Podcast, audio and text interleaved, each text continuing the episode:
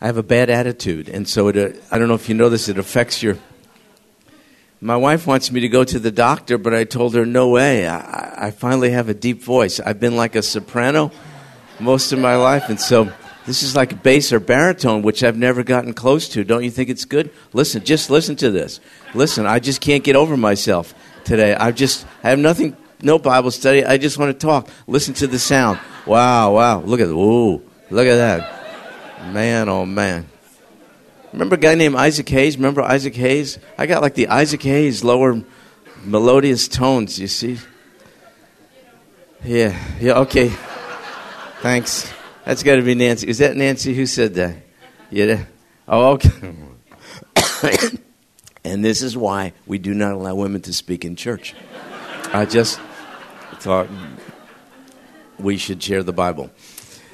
Uh, so we are in Genesis chapter 19. Are you ready for Genesis 19? No, oh, thank you, Brenda. I've got a bunch of stuff down here, all kinds of. It's like a pharmaceutical thing down over here, and so help yourself if anything ails you. I got all kinds of stuff. Genesis 19 is where we are. Take a peek. Now, the two angels, we read about them in the last chapter they came to Sodom. They had been at a place called Hebron. Now they're in Sodom. I mentioned to you, Hebron is referred to as the Oaks of Mamre. That's Hebron. Hebron is the place where um, three young Jewish uh, students were kidnapped. Their bodies were found not far from Hebron.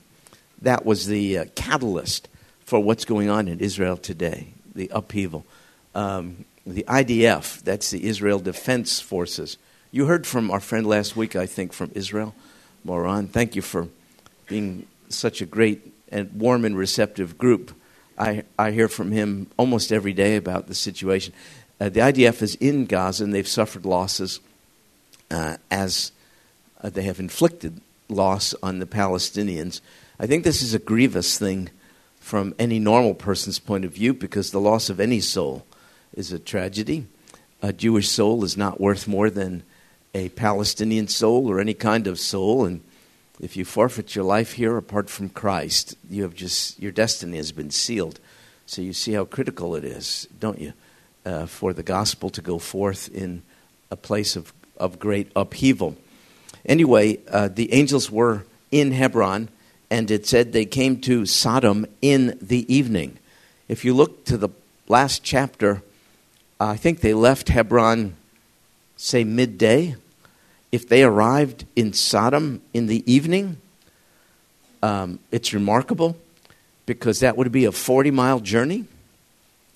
If Sodom and Gomorrah are located, as most think, on the southeastern corner of the Dead Sea, southeastern corner, that would be a little bit close, close to Jordan, modern day Jordan. If Sodom is located there, it'd be a 40 mile journey. And if the angels made it in half a day, holy moly, they must be angels, supernatural beings. You can't cover 40 miles that quickly by foot. So they get there as Lot was sitting in the gate of Sodom. So that seems weird, sitting in the gate. You know, we usually think of gates as an entrance, it's like a wrought iron thing, you know, a swinging kind of a gate. No, if you go to Israel, you get an idea. The ancient cities walled cities had gates which provided for more than just entrance and exit from a place. They were um, arched areas with recesses and seats. And the community leaders would meet there to catch each other up on civic affairs and cast their vote with regard to business situations affecting their municipality. The city gates would be the equivalent of um, a governmental building. And it says, and so if you go to Israel, you can see some of the gates have like three, three sections to them, very wide gates. It says that Lot was sitting in the gate, which implies, wow, he was popular. He was an outsider. He wasn't from Sodom. Uh, he was a stranger initially to the area. Somehow he had won the confidence of the people there so that I mean, it's sort of almost an elected office that he now occupies. So he may have had political influence on the folks in Sodom, but as you'll see, he had little or no spiritual influence. Um, I don't want to be too dogmatic about this, but if you're well thought of by everybody, you're probably a silent Christian. Because the minute you open your mouth about a biblical perspective, you, you will f- fall out of favor. The minute you state your position on, say, life, abortion, marriage, same sex marriage, traditional marriage, other things, the minute you maybe state your position on Israel, whatever it is, um, you're not going to be liked. I think it's possible for a Christian to be involved in the political process, for sure. Uh, but it's not possible for a committed Christian to compromise in order to get the political office and, and still be of spiritual influence. So Lot was of little or none to his friends or family at this particular time. So um, he's the equivalent of a Christian. We wouldn't then have called him a Christian. We'd call him a saved or redeemed person. You'll see why in just, in just a second. But he's an unfruitful believer. It's possible to be a believer who's unfruitful. Unpr- he's a compromised Christian. That's what's happened. He's a compromised Christian. He's miserable. He likes what the city has to offer, but he knows the values are ungodly. He's betwixt and between. Have you been in that situation? It drive you crazy, folks. You got to decide whose side are you on. You got to make a decision. So, so Lot thought he could have best of both worlds. You'll see he, he didn't succeed. So, verse 2, he said, Behold, my lords, uh, please turn aside. He's speaking to these angels, but I don't think he knew them to be angels at this point. You say, but he called them lords. I mean, that's just a term, master. It's just it's a sign of respect to visitors. Behold, my lords, please turn aside into your servant's house, spend the night, wash your feet, that you may rise early and go on your way. They said, No, we're going to spend the night in the square. So in that society, you had three groups of people who were disenfranchised and needed special help. One were orphans. You can understand that. Who's going to provide for them? And so God gave instructions to ancient Israel, especially in the Old Testament make sure you take care of orphans. A second group, widows. It's rough to be a widow today. We have a number here in this room. Uh, it's a uh, life situation you would not choose for yourself. It's difficult for you, really difficult. We know that. Your, um, your husband perhaps was able to leave you with some provision, maybe, some life insurance perhaps. Maybe there are some social security benefits. In, in this day, widows received no such thing. So they were a very needy group. Widows are needy today even more needy in that day. No such thing as life insurance, no governmental provision, no, no social security payments.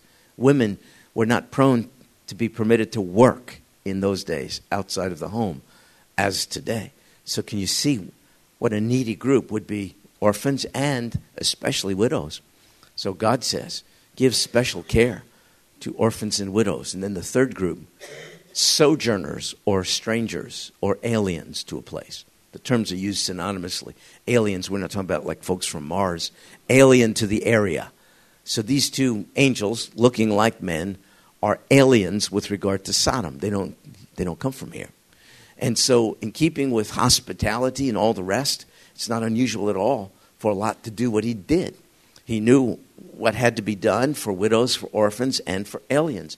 And so he is beseeching these two to come under his roof so that he could extend hospitality to them. It's not all different in the Middle East from this even, even today. So, principles of hospitality are quite important.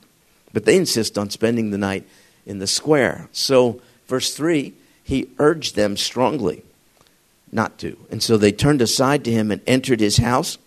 He prepared a feast for them, baked unleavened bread. Have you seen unleavened bread?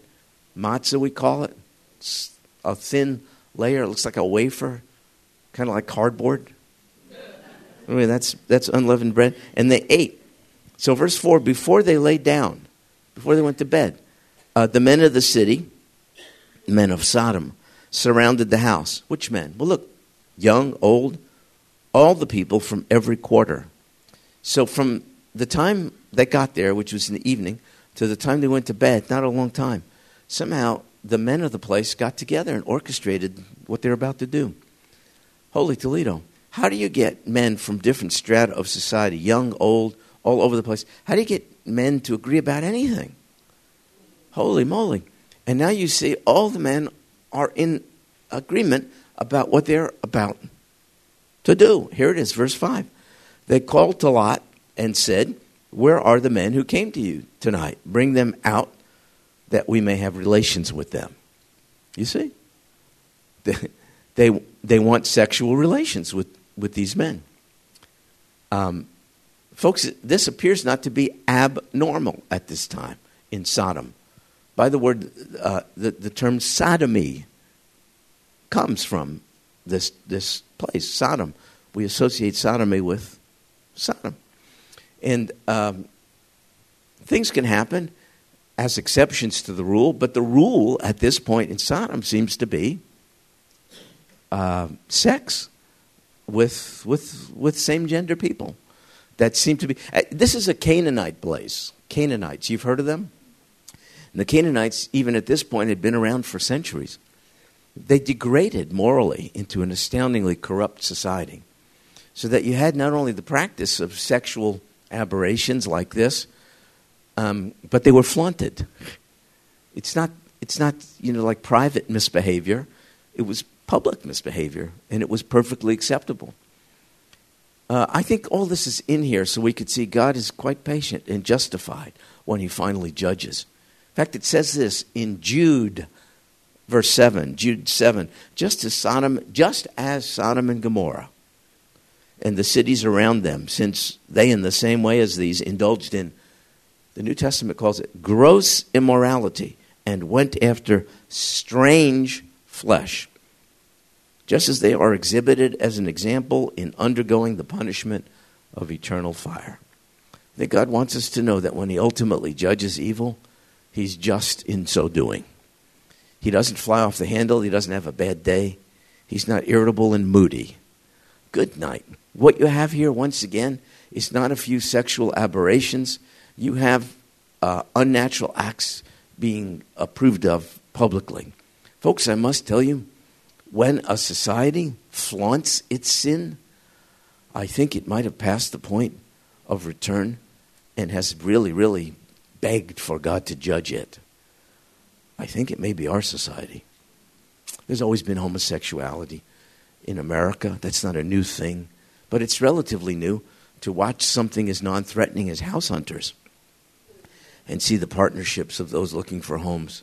Primetime TV. It's an unusual day. I think it was Burger King, in keeping with the gay pride. Didn't they come up with a hamburger that has the colors of the gay pride movement?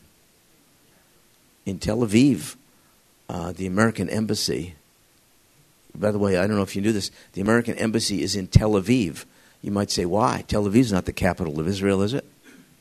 Jerusalem's the capital of Israel. Why did we build our embassy in Tel Aviv? Because we don't want to offend those uh, who want East Jerusalem to be the capital of Palestine. So the United States has set up its embassy in Tel Aviv. Um, during uh, recent Gay Pride Week, our embassy hung out not the United States flag, but the Gay Pride flag outside of our, funded by your tax dollars, embassy. I'm not in favor of degrading those who have same sex attraction. I'm not in favor of defaming. I'm not in, in favor of making fun, dehumanizing. I'm not in favor of denying people civil rights, not at all. But I'm not in favor of flaunting an unnatural lifestyle that's clearly contrary to the will of God. I'm not in favor. We've done that when the president of the free world, when the leader of the free world, the president of the United States, uh, ordained or, or permitted, authorized legally same sex marriage. When our president did that, I think we crossed the line.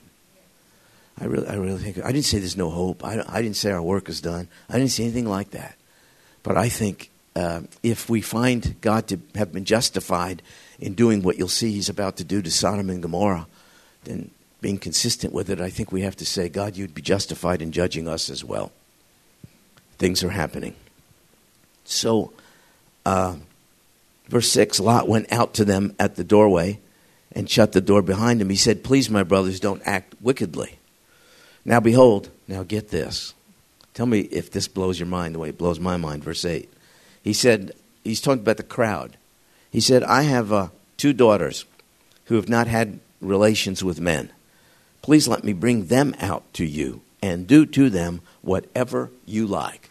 Only do nothing to these men, inasmuch as they have come under the shelter of my roof. Whoa. Now, I explained to you Middle Eastern hospitality and how it's an important consideration, but don't you think this is carrying hospitality a little too far? Imagine yourself to be one of Lot's daughters at this time. What are you thinking about your dad? Imagine yourself to be Lot's wife. What are you thinking about their father? How could this be? Some people try to get Lot off the hook by saying this. He had two sons in law, married to his daughters. They were natives of Sodom.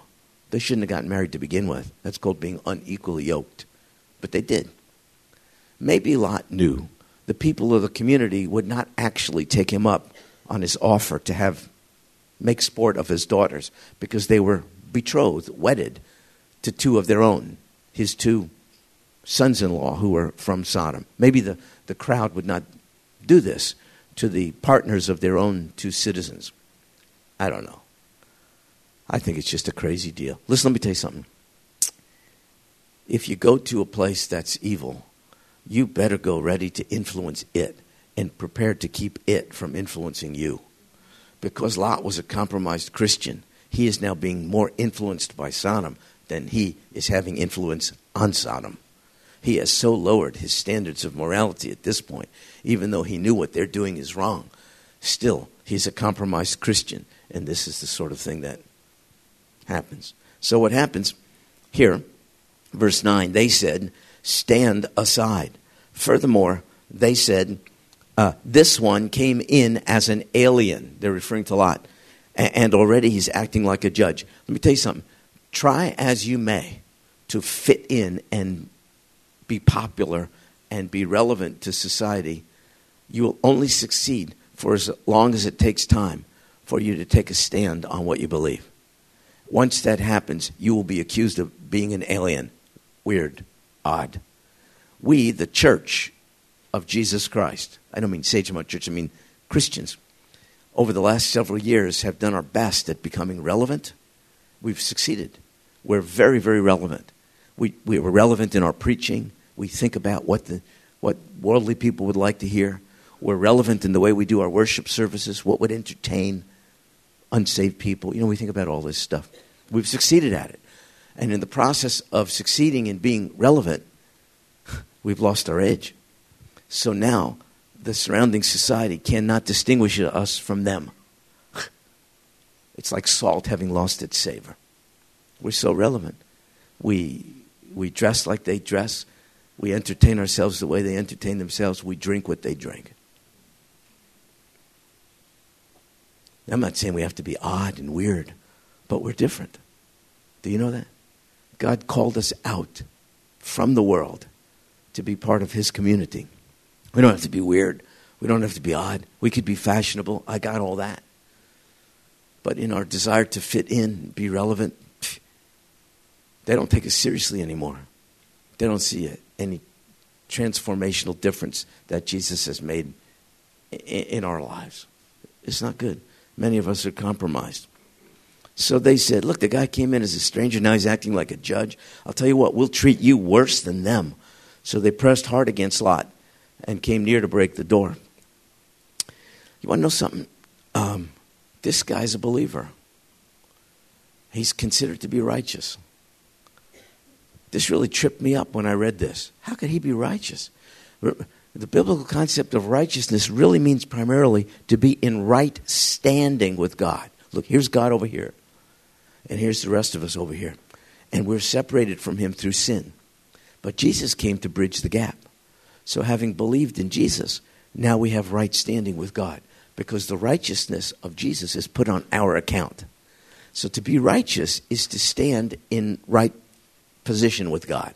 Right standing ought to lead to right living, but it does not always with a Christian.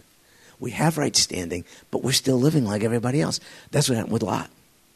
He had right standing, but he's not engaged in right living. You know what that does to a Christian? It'll mess you up on the inside. You're like unstable and you don't know who you are. That's why the Bible says be hot, be cold. But this lukewarm stuff, what is that? So it says this, 2 Peter chapter 2 verses 7 and 8. After he, God, rescued righteous Lot. Holy moly.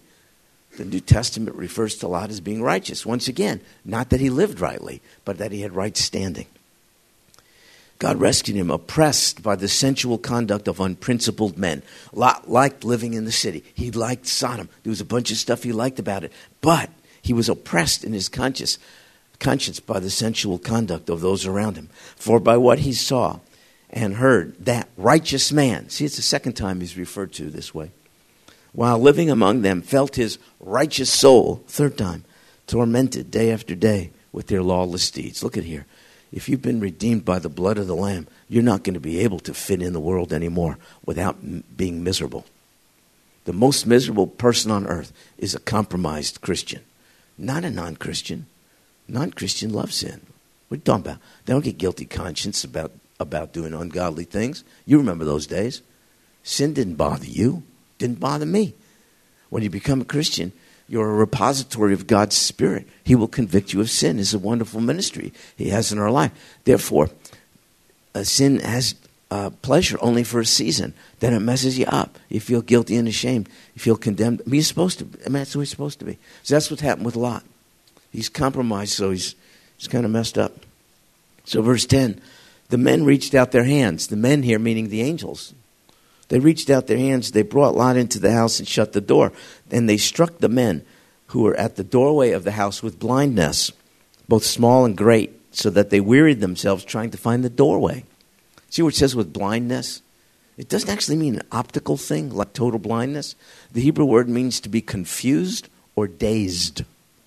Dazed. So not, they probably were able to see, but they got real confused. They, they were disoriented. This was a God imposed confusion to keep them from getting in. By the way, I pray for Israel's enemies. I pray that the gospel would go forth and that um, when people come to have peace with God, they'll have peace with one another. But short of that, I pray that Israel's enemies would be confused and dazed. I pray this very thing. Oh God, blind them so that they would be curtailed in their efforts. Anyway, so that's what happens. In verse 12, the men said to Lot, Whom else the men meaning the angels, whom else have you here? A son in law and your sons and your daughters and whomever you have in the city, bring them out of the place. You know what that verse reminds me of? It tells me that angels are not omniscient. Did you know that? Did you know angels are? They exist. And did you know that they are not omniscient? To be omniscient means to be all knowing. See here, they say here, you, do you have a, a son in law? Wait a minute, he had two sons in laws. Your sons, he doesn't have any sons. He's got two daughters. Angels are created beings. Did you know? Angels are created. We are created. There's only one who's the creator, who has no beginning nor any end, and that's God Himself. And only He is omniscient. He knows all things. Angels are to be respected as God's messengers, but not worshipped. You kidding me? You worship the Creator, not creatures. Anyway, they don't know what's going on. Verse 13 they say, We're about to destroy this place because their outcry has become so great before the Lord that the Lord has sent us to destroy it. What do you mean their outcry? Are, are the men of Sodom crying out to God? No, their evil is. That's an encouraging verse. Just when you're on the verge, or I'm on the verge of giving up, being so frustrated with unchecked sin and evil in our world, hang on. It's crying out to God. What's it crying out? It's as if it's saying, Judge me. It's invi- evil is inviting God's judgment. Unholiness says, cry out to holy God for a response, and it'll come in due season, just as with Sodom and Gomorrah. So, verse 14 Lot went out, spoke to his sons in law. Now, I have to tell you something. Um, sons in law implies uh, these guys are married to Lot's two daughters. But if you back up to verse 8, you'll see it says they had not yet had relations with any men. So, how could they be sons in law when his daughters had not had relations with any men? This is an Old Testament thing called betrothal. Betrothal. It's like with Joseph and Mary in the New Testament. Remember when it says, while they were betrothed, Mary was found to be with child? Remember that? This is scandalous because during betrothal, it's like unto marriage in all respects but one. The couple had not yet consummated it physically. During betrothal, it's legal marriage, but the groom, the man, stays with his parents and the woman with hers until there's a ceremony and then they come together physically and consummate the marriage. For Mary to be found with child during betrothal means she committed adultery because it was like unto marriage. So it says in the New Testament, Joseph being a righteous man and wanting to put her away quietly. What does that mean? She could have been stoned for adultery, but he, being a good guy, simply, instead of having her stoned, was going to put her away, you know, kind of like a hush hush deal. And then God says, Hang in there, uh, Joseph. That which is conceived in her is from the Holy Spirit. Remember all that? So that's what's happening here. These two guys are betrothed to Job's daughters. They had not had, excuse me, Lot's daughters. They had not had relations with them yet, but they are in every sense of the word except physical uh, married at this point. So he speaks to his sons in law, who were to marry his daughters, and said, Up, get out of this place, for the Lord will destroy the city. But he, Lot, appeared to his sons in laws to be jesting. Holy moly, there's judgment impending judgment. God's going to destroy the whole place. They don't take Lot seriously. What is their problem? You know what their problem is? Their father in law is their problem. Why in the world should they take him seriously? He didn't take his own conviction seriously. I mean, he has lived as if he's a non believer. In all his time in Sodom, he got elected to political office. He's one of the good old boys. Everyone loves him but he's had no impact on them, on his friends or on his family. All of a sudden, he's struck by the urgency of his message. But they say it's too late, Charlie Brown. This is not happening. You showed us nothing in your life consistent with what you're now telling us that there is a God, that, that He has standards, that there is sin, that He will judge sin. Folks, don't let that happen to you. Don't let it be that you and I are having minimal impact on our families and on our friends because we're not taking seriously eternity, the Lord, sin, salvation, judgment. Don't do that. Don't do that. So, anyway, he's such a compromised believer at this point. His sons in law, they don't take him seriously. then it says in verse 15 When morning dawned, the angels urged Lot, saying, Up, take your wife, your two daughters who are here, lest you be swept away in the punishment of the city. But he hesitated. Are you kidding me? He hesitated. Why? Well, the angels are saying, You people get out, but leave your possessions behind. Look at that. You know what's going to be saved? People. You know what's not going to be saved? Stuff. Is there something wrong with a Christian having a lot of stuff? No. It's not having stuff that's a problem. It's when the stuff has you. That's a problem. Apparently, the stuff had him. You know, he's looking back, man. I got this big house. My garage is filled with stuff. Just got a new car. Planted some trees. Just remodeled the kitchen. It'd be very cool to be saved, to avoid judgment, to be with God. But, I don't know. He hesitated. The world can really have its hooks in us. So the men, look what they did. They seized his hand and the hand of his wife and the hands of his daughters, for the compassion of the Lord was upon him. And they brought him out and put him outside the city. This to me is, uh, reminds me of something called the rapture.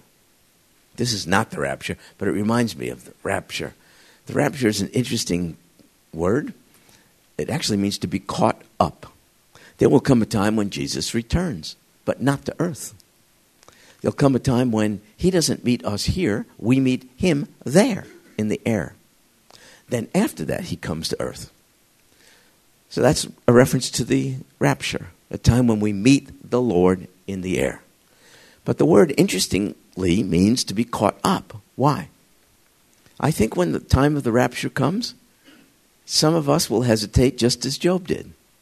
And we'll say it would be really cool to be raptured with you and out of this place, but I have such an investment in this place. We'll say stuff, we'll hesitate. We'll say, oh my God, my granddaughter's graduating next week. Could you come later? You know, I, I just got a new bowling ball. You know, I'm going to break it in. You know, you know what I'm saying?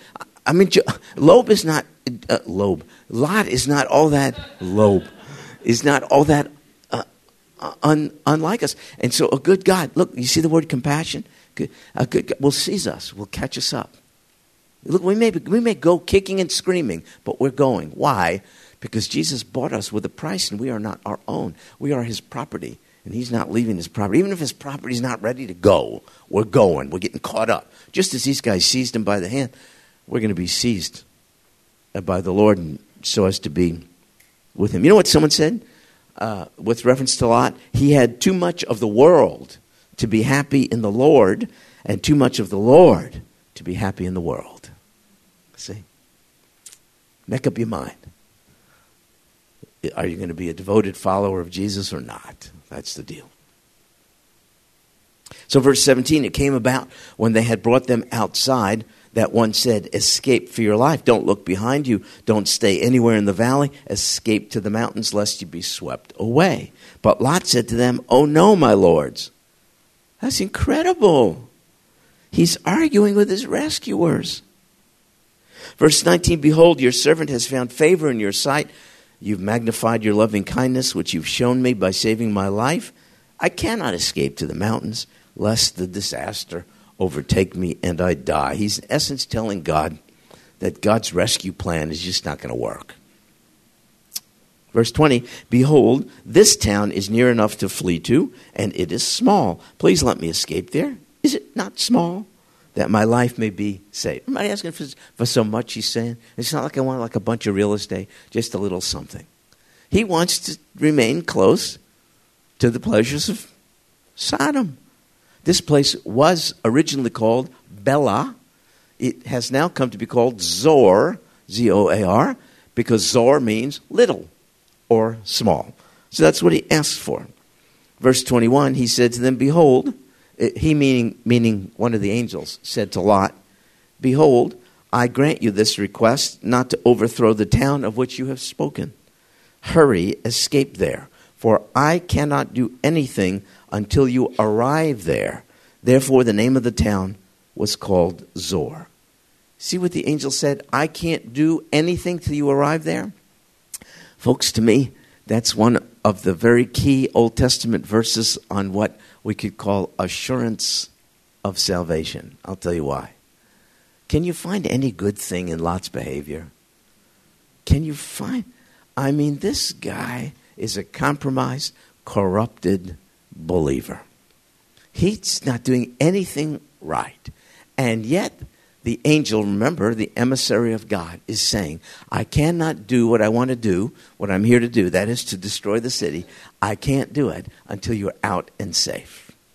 Folks, the assurance of our salvation is based on the grace of God. It's not based on our behavior, good or bad. Lot's an example of bad behavior. But God is true to himself. Do you remember when Abraham in the last chapter said, If there are so many there, some, you won't destroy the righteous with the wicked, will you? Here's evidence that God will not. No, those who are in right standing with him will, in spite of them, be saved. Lot, in spite of himself, is being saved for crying out loud because God makes a distinction between those who by faith are rightly related to him and those who are not. This is assurance of salvation, in my opinion, from the Old Testament. So, verse uh, 23 the sun had risen over the earth when Lot came to Zoar. Then the Lord rained on Sodom and Gomorrah brimstone and fire from the Lord out of heaven. Brimstone and fire. Um, people, some people say uh, maybe God caused an earthquake in this area and zapped it with lightning. And because of the uh, bitumen deposits prevalent in this area, Dead Sea area, bitumen, petroleum, and uh, brimstone is sulfur. Sulfur is flammable. Some people say God shook things up with an earthquake, zapped it with lightning. It was a spark. Boom! Major explosion. Nothing going on here anymore. No vegetation, no, no fish in the Dead Sea. Even today, if you go there, it's scorched earth. You can still see ash in this part of the area. It's fascinating. Others say, you want to hear this one? Some people say no, it was an asteroid. An asteroid, like a moon rock or something, I don't know, hit this area and ignited all the mineral deposits. You want to know something? Either could, could be true. The fact that God used natural means, however, to bring this about doesn't mean it wasn't supernatural. Are you kidding? Who could call upon the elements in nature to be at his beck and call but God? So, one way or the other, I don't spend too much time thinking about this stuff. I just wanted to tell you there's all kinds of theories. All I know is it happened here, and the place goes up in flames, essentially. And so, verse 25, he overthrew those cities and all the valley and all the inhabitants of the cities and what grew on the ground. But his wife from behind him looked back. She became a pillar of salt. Wow. God doesn't seem like a good God. What do you mean? She just turned her head to look back out of curiosity and she gets wasted like this? No. The Hebrew word underlying the phrase look back means to look back with intent and longing. Folks, her heart was in Sodom. She didn't want to be with the Lord. And by the way, those who don't want to be with the Lord won't. He just doesn't impose himself on anybody. So she wasn't looking forward for deliverance at all. She was looking back at a world passing away and on its way to judgment. So, verse 27 Abraham rose early in the morning. We haven't read about him since the last chapter. He got up early in the morning and he went to the place where he had stood before the Lord. He was standing before the Lord in Genesis 18, interceding for Sodom. Remember, he said, You know, what about righteous people? Surely you'll spare righteous people. Remember that whole conversation? He was praying. And he looked down toward Sodom and Gomorrah and toward all the land of the valley. And he saw, and behold, the smoke of the land ascended like the smoke of a furnace. Thus it came about when God destroyed the cities of the valley that God remembered Abraham and sent Lot out of the midst of the overthrow when he overthrew the cities in which Lot lived. This is fascinating to me. Um, Lot lived in Sodom, but had less influence on Sodom than Abraham, who didn't live there. Don't you find that interesting? How did Abraham, who didn't even live there, have more influence on the place than Lot, who did live there, through prayer. Abraham prayed for it. Do you know you can pray whole places? Folks, what a world in which we live. In the Ukraine, um, Malaysian Airlines jet, I think number 17, as you know, went down, having hit, been hit by a missile manufactured by Russia. Close to 300 people perished. Can you imagine what the relatives are going through? Especially since not too long ago, another Malaysian Airlines airliner went down, still hasn't been found. Can you imagine if your relative was on that? You have no closure. Do you know we could pray? Many of the people, about 100 of them, were Dutch. Uh, they were AIDS researchers. Do you know we can pray for, for the Netherlands? We could pray for their families. Do you know we can pray for Malaysian people, many of whom are Buddhist? Did you know that? We can pray that they find no consolation in Buddha. Why? Because Buddha's not God. We could pray that in their misery, somehow they might find consolation in the one true God. You know we could pray these things? You know we could pray for Ukraine? Ukraine is sort of split in the middle by a river. People living in Ukraine to the east would like to be under the Russian umbrella. They consider themselves to be more Russian than Ukrainian people to the east of this river want an independent Ukraine. Uh, Putin, the leader of Russia, loves the disarray in the Ukraine. Instability creates an opportunity for um, dictators. And so, you know, they already took the Crimea. The Crimea is like a peninsula that was under the auspices of Ukraine. Can you imagine? The Russians just went and took the Crimea. Why'd they do that? Because it's on the water. now, now, now they have access to the sea in which they could sail right on over to Israel. Interesting. Very interesting. But do you know we could pray for Ukraine? Do you know we can pray for the Russian people? Do you know we could pray for Putin? Think about that. Even without going there. Do you know we could influence these people? In Africa, you have a group called the Boko Haram, a very radical Islamist group. By the way, I don't know if we should still use the phrase radical Islam. It seems normative Islam is very radical. Boko Haram has very publicly declared their interest, their state, their intent to kill all Christians. They're succeeding at it. If you have a church service in parts of Africa today, you don't know when Boko Haram is going to show up and just shoot you to death. They're responsible for the kidnapping of a lot of these young girls who, if they do not convert to Islam, will be raped and used as sex slaves. In Mosul, big city in Iraq, ISIS, I can't remember what it stands for, Iraq and Syria Islamic State, something like that. This is another group of people um, raising, causing havoc in Iraq right now, Muslim people, and they want to usher in the next caliphate. A caliphate is a theocracy under the rule of the next successor to Muhammad. They believe that next caliphate will be ushered in by a worldwide cataclysm. That's why they're inviting cataclysm, not peace, you see uh, Christians in Mosul are right now, today, are fleeing for their lives, right now, because ISIS is killing them. Um, of course, then you have the Israel situation. IDF, Israel Defense Forces, have entered into Gaza. Uh, IDF soldiers are being killed. You'll read in the news today there have been some losses just this morning, as are Palestinian people being killed. in 2007, Gaza, which was in Israeli control, was given over to the Palestinian people under the guise of land for peace. Since that land was given up, it's been used as a beachhead for rocket fire. What peace?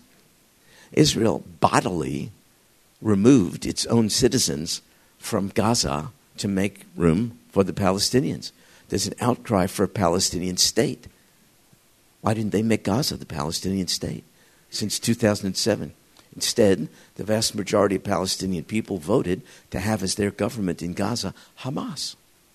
Hamas is almost on every country's list of terror organizations, including the United States. Why? Because Hamas has as its avowed purpose the total annihilation of the Jews in Israel. Could you please tell me how you can negotiate peace with someone whose stated intention is your demise?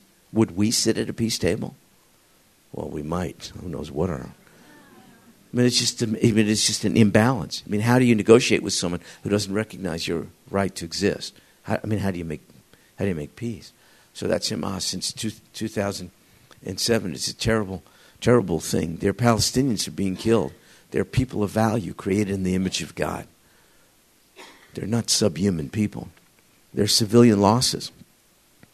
Of course, Hamas hides its rocketry in places surrounded by human shields schools, hospitals, mosques, all the rest. Israel, before they strategically, surgically bomb, um, they send leaflets and do other things warning the residents get out. You know what Hamas says? Don't leave. Don't leave. Why not? If there are civilian losses, Israel will be made to look like an oppressive ogre.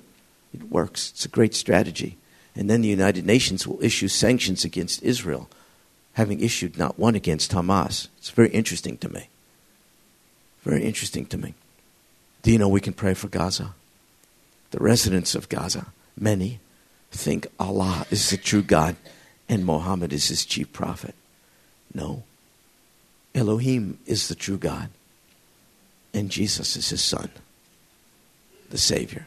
You know, we can pray for people in Gaza that somehow they might be saved. Do you know we can pray for people in the Israeli army who think Moses is the way to salvation or something like that? Do you know we could pray? At this time, this extreme time, somehow the gospel would go forward. They might be saved. Do you know that we can pray? Do you know we can use this very bad news as an opportunity to stimulate our praying for the good news to go forth? Abram did it. Abram never even set foot in Sodom. He wasn't even there. He had more impact on it by praying for it than Lot did by living there. Isn't that interesting? I don't have plans to go to Ukraine, Mosul, North Africa at present. I don't have plans, but I can get there by praying. My Father hears. He's able to answer. Folks, I think it's a, a neglected weapon that we have. Intercessory prayer it means to intercede for people under horrific circumstances, poverty, oppression, all the rest. I know about this immigration issue on our borders. It's not a simple issue. Doesn't your heart go out to children, however? Oh, my heavens. Thousands of kids. What does it take for a parent to be so desperate as to send a child unaccompanied to a foreign land? I know we should discuss immigration law and all the rest. I understand that. But we can pray for Guatemala. Many are from Guatemala, El Salvador. It's a terrible place, very poor. There are gangs, there are killings. I wouldn't want my child to be put at risk. We could pray. Can't we pray for Guatemala? That the Prince of Peace would make his way into the hearts of people there, that they might find him to be their protector. Can't we pray? Uh, what I read about Abraham has really, really convicted me. Instead of getting lathered up and cynical about all that's going on, I could pray call upon Almighty God, who desires for none to perish, but for all to be redeemed, to simply do that which is his stated purpose, and that is to be a Savior for people. Then one day, maybe when we get to heaven, maybe we'll be told something like this And God remembered, and then you put in your name there God remembered so and so and showed favor to someone else. Maybe someone else's eternal safety will be due to the fact that God remembered her our heard our intercessory prayers on their behalf. I can't wait to get to heaven when I can find out finally who prayed for me. I'm not sure who did. But how did I get saved? I heard I've heard of the gospel. I've heard of Jesus. I'm in America. What is he like a mystery? I know who Billy Graham is and all that stuff. I've seen crosses. Why is it on one particular day in a military barracks? It all clicked, made sense. Heart and mind was open to someone had to be praying for me. You kidding me? That's a spiritual thing. That's like a miracle. How did the blinders get removed? I don't know. Someone or someone's had to be praying for me. Who are they? I don't know. I can't wait to get there. Oh, you're, thank you so much. Because you interceded on my behalf, I'm here. Wouldn't it be cool to have that experience? Someone taps you on the shoulder in heaven. If we have shoulders in heaven, I don't know what we got. I don't know what's going on. But someone gets your attention in heaven and uh, and you say, Oh, and that person says to you, Thank you, because you prayed for me. I'm here. Where, where are you from? I'm from Mosul. Really? I was a member of Boko Haram. You're kidding me. No, I hated God and the things of God. I hated your God until I came to know He's my God. Thank you for praying for me. You, you see what I'm getting at? Otherwise, you get frustrated. We got to do something. We got to do something. Yeah, we could pray. We could pray. That's not a last resort. We're making it a last resort, first resort. Why? Because it's only through prayer that God gets the glory. Otherwise, we do. Any other initiative, we could take credit for it. Prayer, only God gets the glory. Lot's salvation was due to his uncle's intercessory prayer, for crying out loud. It's a good thing. All right, look, we got a few more minutes. Do you want to say anything? Or do you want to just go eat? It's a good text, isn't it? Yes.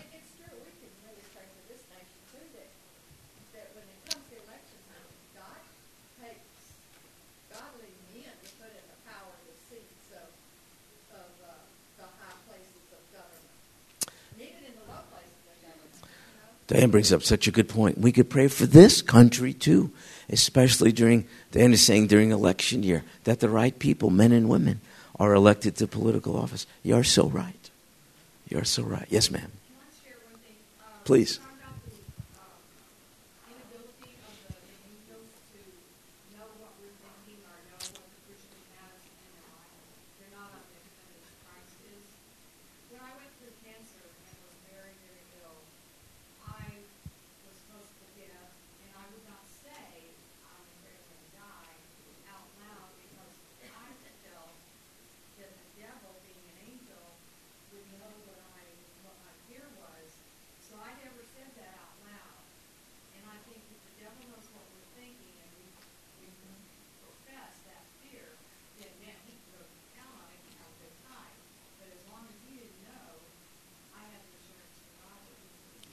You make a very, very good point. Uh, I, I, let me repeat it because I don't know if you heard.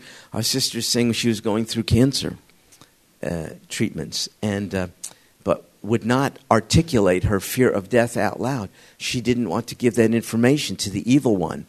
And what she's saying is, he too is a fallen angel, so he's not omniscient. He doesn't know all things unless she informs him, and she didn't want to give him that advantage. So that's a very excellent point that you make. Thank you for sharing that. Yes, sir, Doc.